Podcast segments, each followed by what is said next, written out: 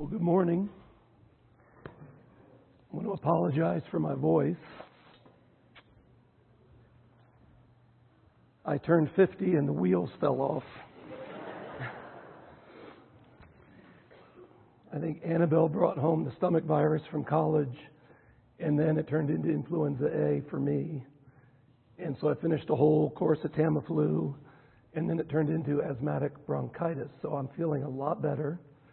I'm not contagious, and it's good to be out in the world again. So thank you for your prayers. And if you can bear with me this morning, uh, God's Word and His Spirit are not hindered by our weakness. And uh, it's good to be with you again this morning.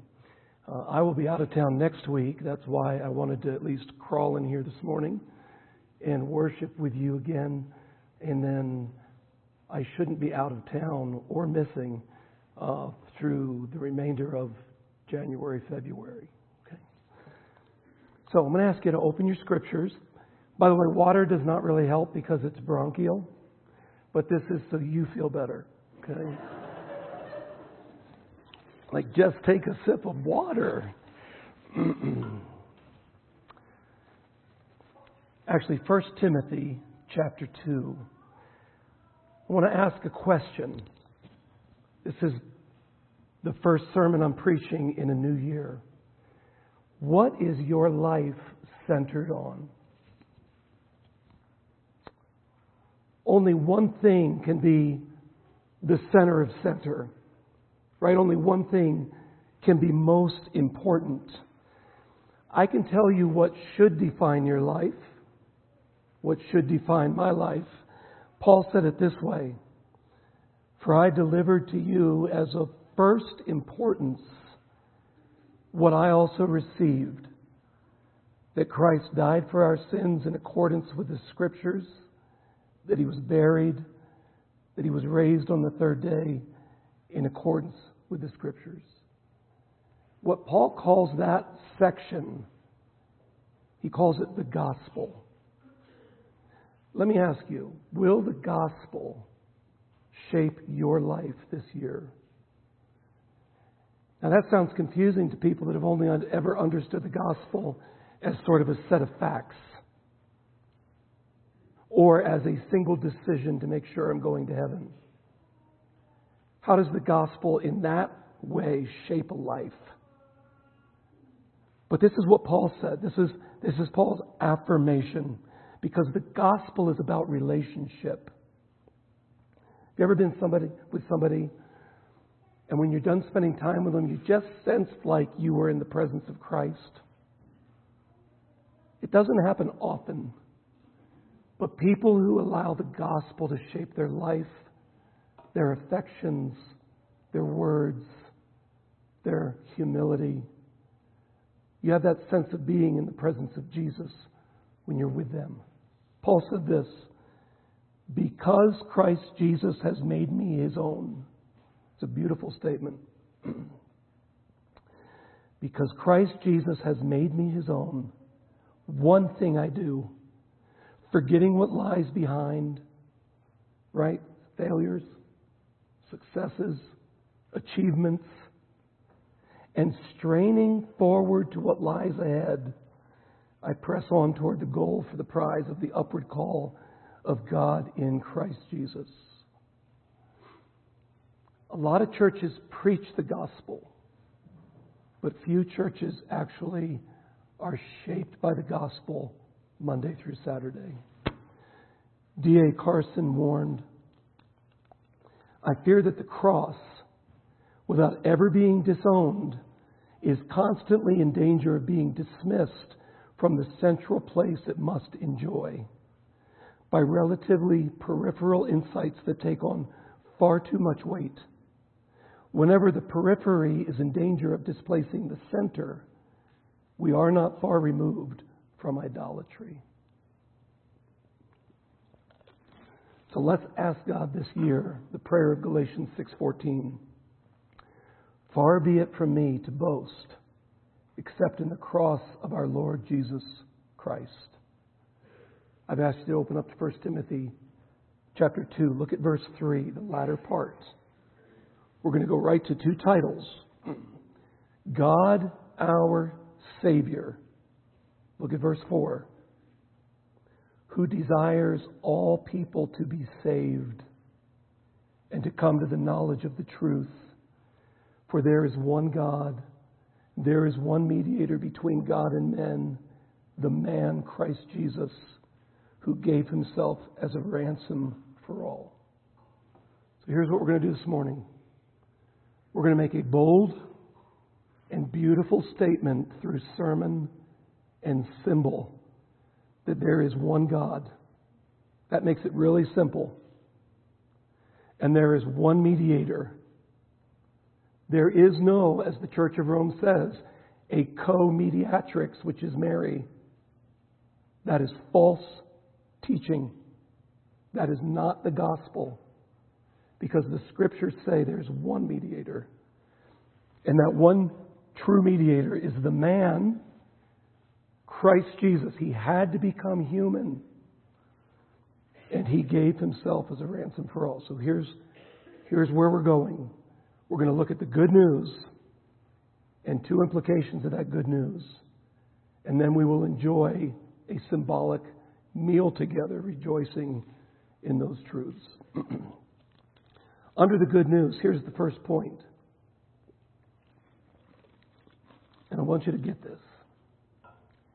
People's lostness is not God's desire. Some of you need to hear that a hundred times. Because somehow in your minds you've taken the beautiful doctrine of election, which the Scripture teaches, and you have charged God with injustice and unfairness when the scriptures that you hold, God tells you He desires all to be saved. It is an exclusive message, but it is an inclusive message too. God desires people's salvation. And if you miss that, what you will do is you will take a biblical doctrine and wrongly apply it and you will create anger and fear and hopelessness in your own heart and in anybody who rubs up against you. For the gospel to shape your life, you have to understand this about God.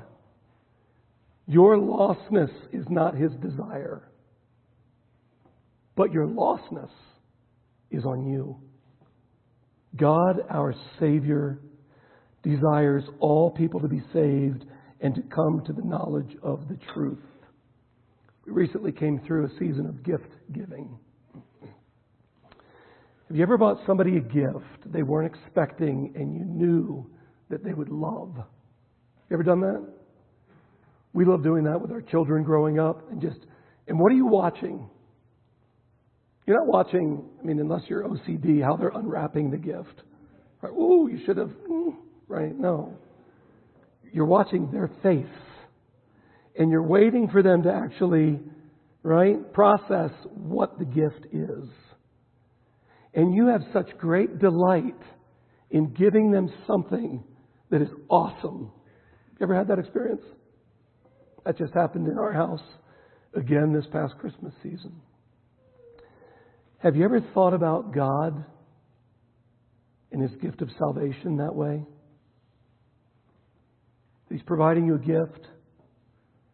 He stands there with incredible love, waiting for you to open it, desiring for you to receive it. God is the great gift giver who gives from a heart of love. But what if that person got to the point and they looked at it? You knew what was inside, and you gave it out of love, and it cost a lot, and they just no, thank you. You know what God desires for all people? Is that you receive the gift of grace. He is one God who loved the world so that he, what? Gave his Son. And the Son willingly laid down his life for you. People's lostness is not God's desire. Do you know that God is not obstructing your way to come to him? He did everything he could to initiate it and provide a way. He's clearing the way. He says, Come, come. But even though God desires your salvation, He will not save you irrespective of your own stance towards Christ. This is the mystery of God's sovereignty and human responsibility. He has done everything to clear out the way, to invite you to come. He even desires it. But He will let you say no. Peter says the same thing in 2 Peter 3, verse 9. The Lord is patient toward you, not wishing that any should perish, but that all should reach repentance. People's lostness is not God's desire. Your daughter's lostness is not God's desire. Your wife's lostness is not his desire. Your son's lostness is not God's desire. Secondly, there is one God and one mediator. Here's, here's the beautiful simplicity of this there aren't many gods and many ways and a myriad of sacrifices and a confusing maze to try to be right with God. There's one true God who's revealed himself clearly and even sent his son to make the one way possible to come back to him. One God, one mediator. The beautiful thing about this one mediator is he was successful in his work. Christ, as mediator, stepped between God and sinful humanity to make possible a new relationship, which the scripture calls the new covenant. Jesus said this I am the way and the truth and the life. No one comes to the Father except through me. See, it is exclusive. But we have one mediator who made it possible. John Bunyan, in his book Pilgrim's Progress, it is the only book that Charles Spurgeon read every single year next to the Bible. At one point in the story, Christian finds himself uh, meeting two men, formalist and hypocrisy. They insist that, like Christian, they are on their way to the celestial city. But when Christian first finds them, they're jumping over the wall. And they are getting on the narrow path. so Christian recognizes the danger. And he knows that the only legitimate way to the celestial city is through the wicket gate, which is symbolic of the one narrow way of Jesus Christ. So Christian asks, formalist and hypocrisy, why came you not in at the gate? The men quickly explain that people of their country think the gate is way too far. So they have made it their practice to make a shortcut of it.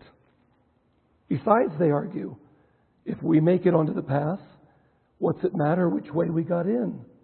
If we are in, we are in. You are on the path, and you came in at the gate. We are on the path, and we climbed over the wall. So, how are you any better off than we are? Christian warns the men that the Lord of the city gave specific decrees that you can only enter one way. And when you come through that way, the Lord of the city has given you a scroll, of which formalist and hypocrisy have none. I imagine, says Christian, that you lack this scroll because you didn't come in at the gate.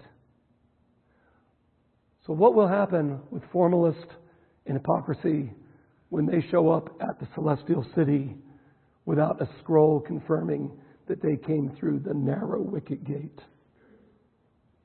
They will be rejected.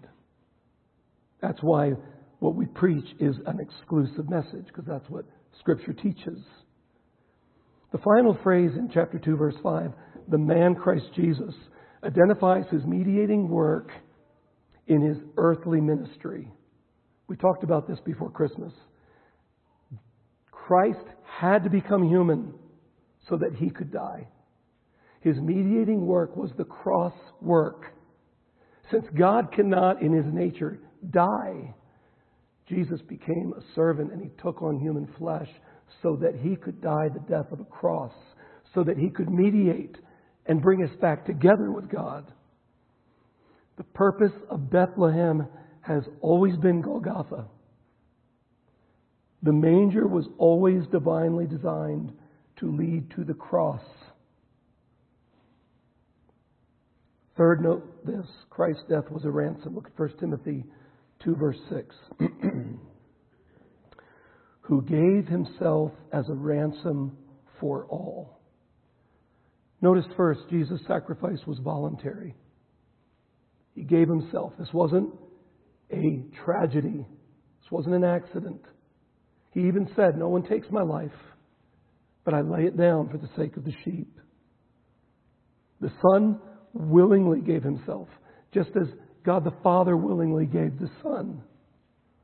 So, the, if you look at it this way, the love and willingness of the Father and the love and the willingness of the Son equals the amazing gift of God's grace to you to be reconciled.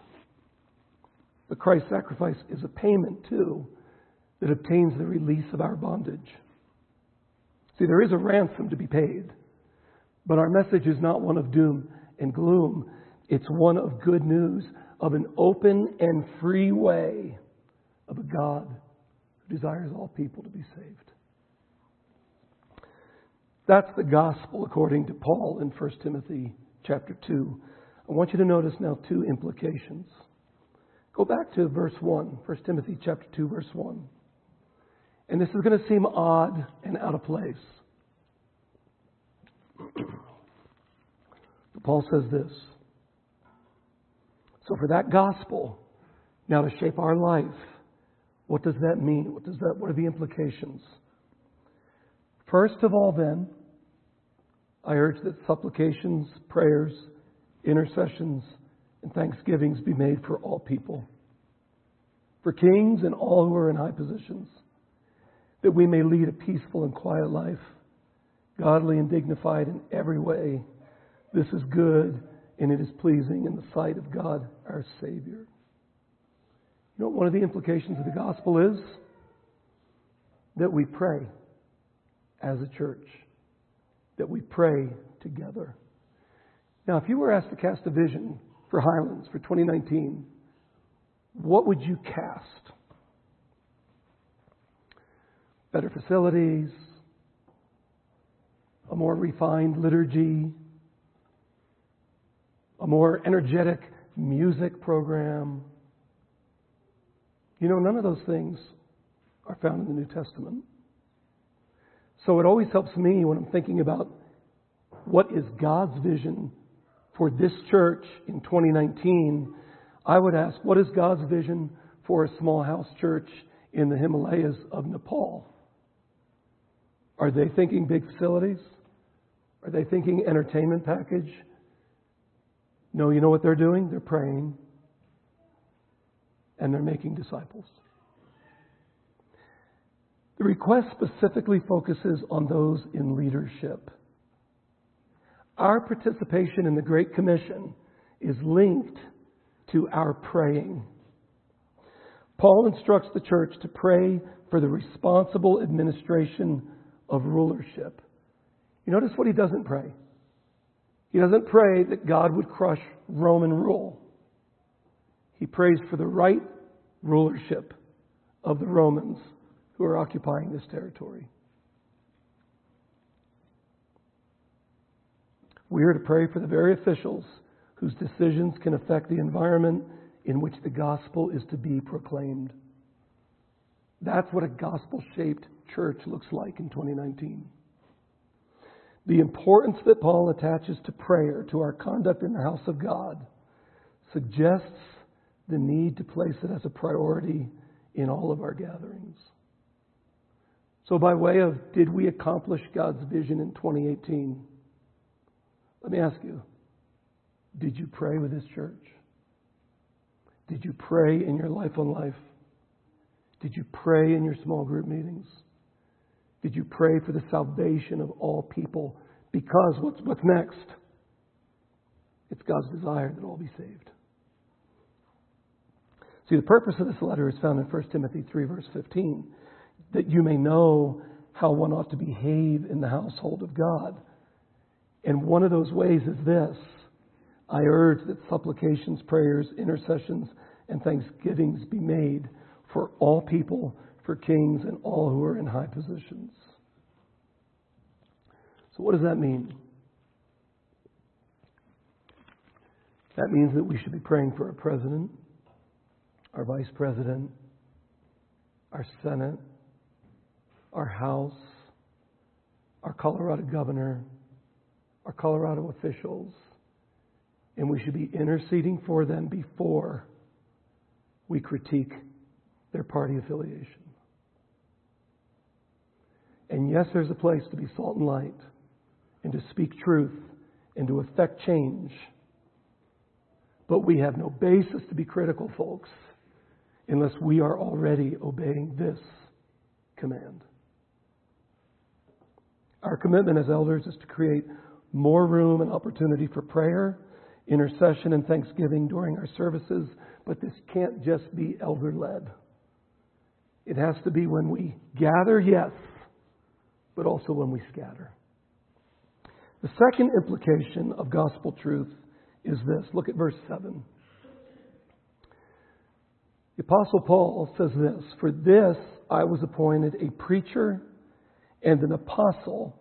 I am telling the truth, I am not lying, a teacher of the Gentiles in faith and truth. Of all the things that we could cast as a vision, here are two pray together and make disciples. How would you clearly define a process for a church that moves a person from salvation to spiritual maturity to effective ministry? Well, prayer, gathering, and making disciples. Paul says his mission here for the church, gathered, is proclamation and teaching. So let me ask one question underneath this, this sort of second implication. Look back over 2018 and ask yourself this Where are the disciples Jesus asked me to make? Where are your disciples that because of your life, your values, your sacrifice, they are now Jesus followers? Because all the other changes that we could affect, all the other vision that could be cast, is nothing if we are disobeying the Great Commission. Jeff Vanderstelt wrote this All of life is discipleship. Learning to follow, trust, and obey Jesus in the everyday stuff of life requires submitting to and obeying God's Word in three key environments. First, life on life, where our lives are visible and accessible to one another. Second, in community, where more than one person is developing another. And third, life on mission, where we experiencing making disciples, and while doing so, come to realize how much we need God's power. Some of you have committed to making disciples in community, centrally, here. You teach our children, or have taught our children. You labor among our teens. You teach our adults. And I want to say, press on and don't become weary in well doing. Some of you have committed to making disciples life on life, decentralized, around your dining room table, at a coffee shop, one on one, reading a book. And I want to say to you, press on. Don't become weary in well doing. Some of you have committed to life on mission. You're effective at networking with people in your neighborhood and at your workplace. And I want to say to you, press on. Don't become weary in well doing. But some of you are not doing any of these. The two greatest commandments, Jesus said, are this love God and love others. And attached to that is the Great Commission, where he says, What? While you're going, while you're living, while you're drinking coffee and tea, while you're playing, while you're working, make disciples. Where are the disciples Jesus asked you to make? See, that's what the gospel does. It causes us to pray and look to Him in dependence and pray for the salvation of all people. And it causes us to be on mission. So here's how I'd like to transition this morning three questions, and then we'll transition to the Lord's Supper. First, have you came have you come to Jesus through the narrow way? Because here's my concern. Jesus taught this. You can enter God's kingdom only through the narrow gate. The highway to hell is broad, and its gate is wide for the many who choose that way. But the gateway to life is very narrow, and the road is difficult, and only a few ever find it. And in that same chapter, Matthew chapter 7, he says this Many of you will say to me on that day, Lord, Lord, we not prophesied in your name? In your name cast out demons? And in your name done many wonderful works? And I will say to you, I never knew you. The gospel is not just a set of facts or a decision. It is a life shaped by following and learning from Jesus. Have you repented and believed in Jesus Christ alone? Secondly, will you commit to pray for our countries and states' leaders this year for their salvation? Yes, we pray for one another's families and children and spouses and friends. But will you commit to obey 1 Timothy chapter 2 verse 1? To pray for them before criticizing, to pray continually and faithfully. And third, will you commit to make disciples? Life on life, in community, and on mission. Let's pray.